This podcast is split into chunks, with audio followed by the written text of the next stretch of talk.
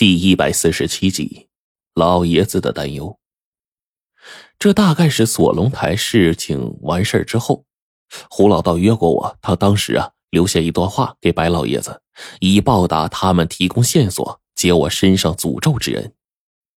我记得很清楚，胡老道当时说了这样的一段话：他那儿子如果不现世的话，就还有救；可是要是某天呢，突然回来，这才是最糟糕的事儿啊！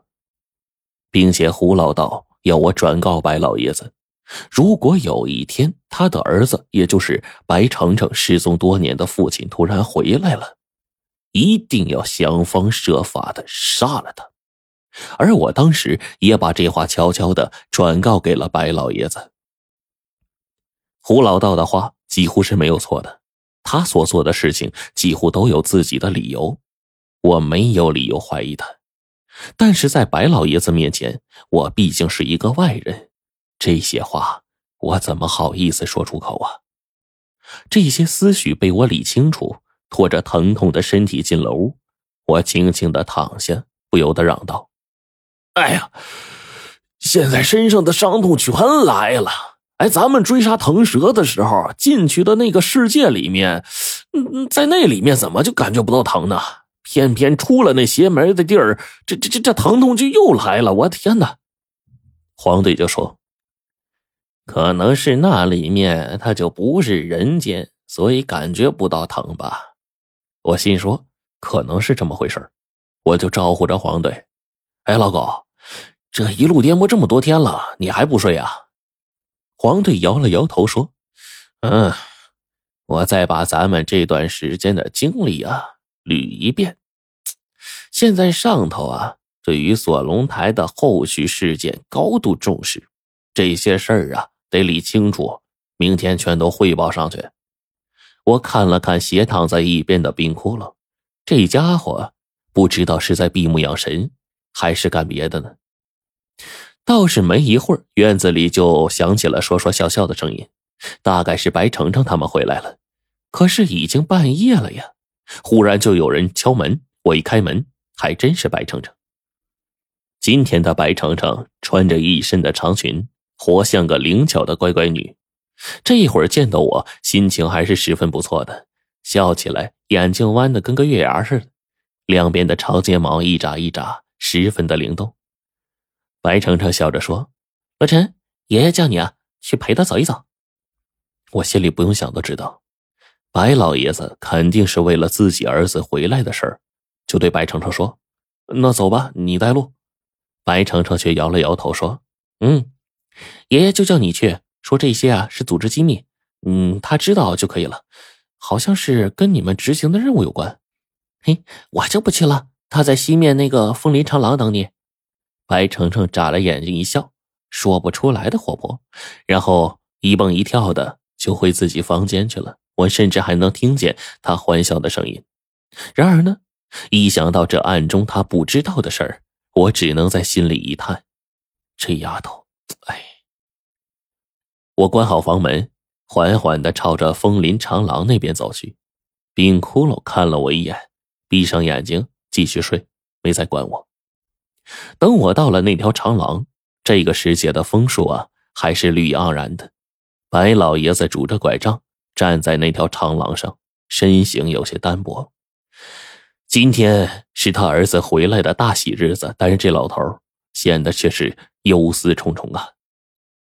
我缓步走过去，白老爷子转过身，疲惫的脸上带着一丝倦意，但是还是强打精神的说：“呃，罗晨呐，坐。”我在他身边坐下来，白老爷子一笑就说：“。” 这次任务死里逃生，哎，可喜可贺呀！哎呀，一听到你们全队覆没，程程这丫头啊，三天来滴水未进，要不是，哎，要不是飞羽忽然回来，她兴致起来了一些，大概呀还在忧伤当中呢。我就点了点头，说：“老爷子，白叔回来了吧？”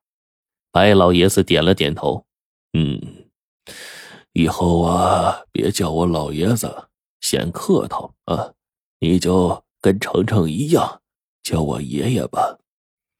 这一下轮到白老爷子叹气了，他重重的叹了一口气，看着我的眼睛问道：“哎，洛尘呐，上次……”你跟我说的那段话，我这把糟老骨头还想再确认一下。这告诉你这话的人是白老爷子，面带无奈。询问人隐私是一件很不礼貌的事可是呢，他也顾不了这么多了。而我看他的表情，实际上他心里已经确定了，不用我明说，他也知道这话。是我师傅胡不传叫我传给他的。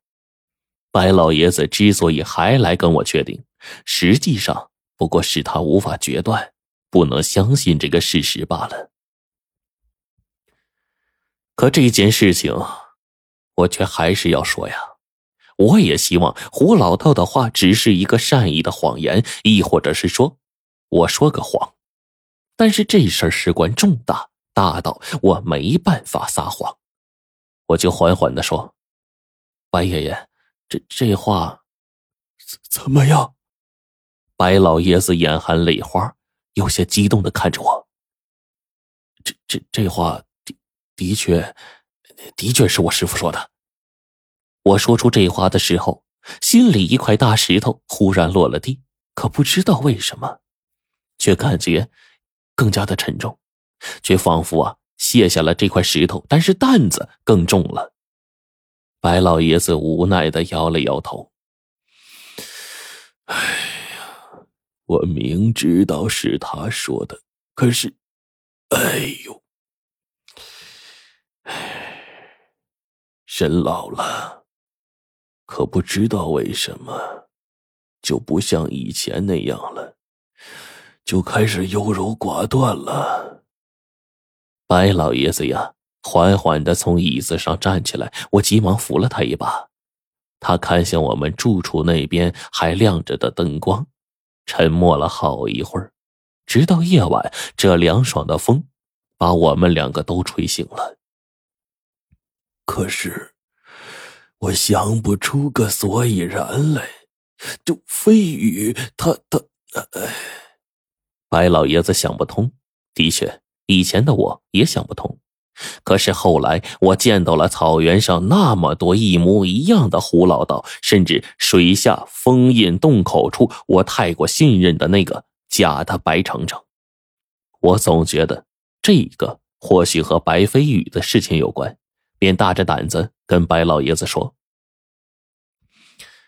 锁龙台出现过很多死而复生的人。”这次俄日不盖苏木乡草原上，我亲眼看见了一群长得一模一样的胡老道。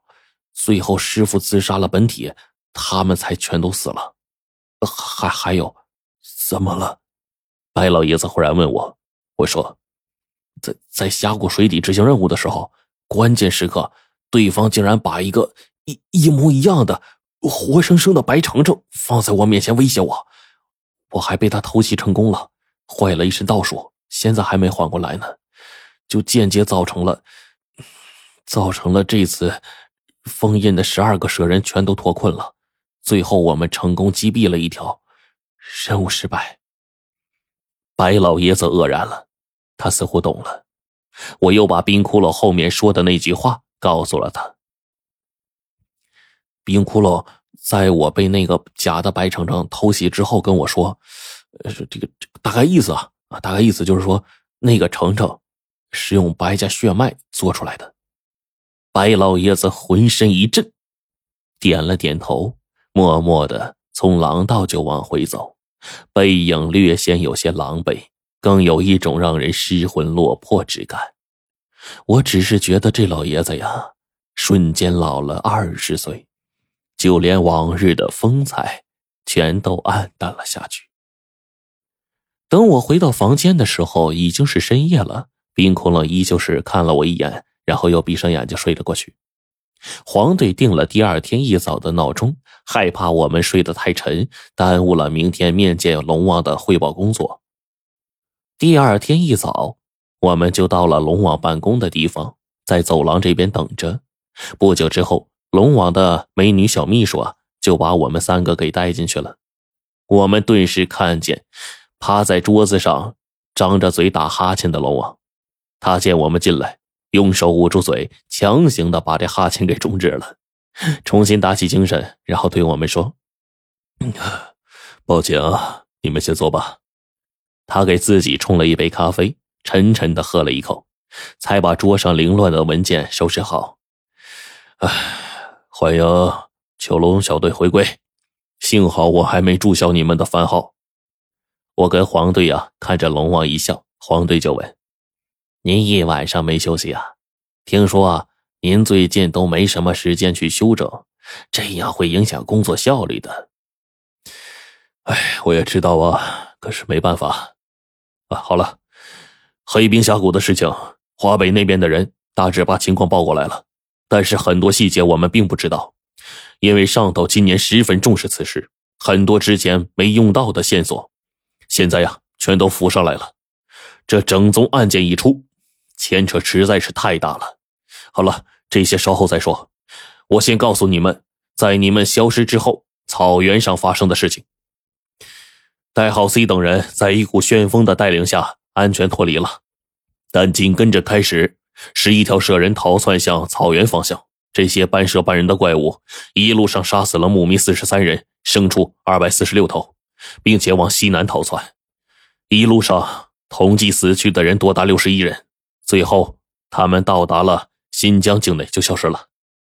龙王随后就补充说：“这期间，代号 C 他们想方设法，在队员吴志深和刘清风的合力下，杀死了一条蛇人，加上你们在黑冰峡谷的狙击，最终逃窜出去的蛇人剩下了十条，其余的尽数被诛杀。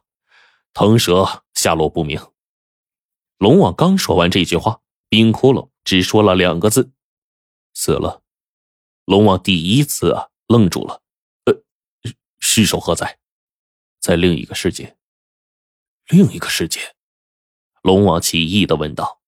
他随即就说：“后方有线索表明，你们这一路东行，最后到达了内蒙边界一个叫做密勒的废弃小镇。没错，我们两次设伏腾蛇，最终啊被他逃到了密勒小镇下方的禁地。”那个下方啊，有两个传说中的人物守着一扇桃木大门，腾蛇被冰窟窿击杀，然后窜入门内了。我们也就跟着下到那片世界了，找到了腾蛇残躯，并且还发现了更多秘密。我紧跟着解释。龙王拿起钢笔，飞快的记录着，口吻终于急切了一些。发现了什么？黄队说：“那是一条只有黑白灰颜色的世界。”凡是到达那个世界的生物啊，全都是死后的人。那个世界里最高的统治者叫法王，他手下有很多大王，极其令平民害怕。这些平民呢，如同嗜血的厉鬼，聚集着啃食腾蛇的身躯，并且呢，我们还发现了那个组织的一些秘密。什么？徐家香。黄队缓缓的说出了这三个字。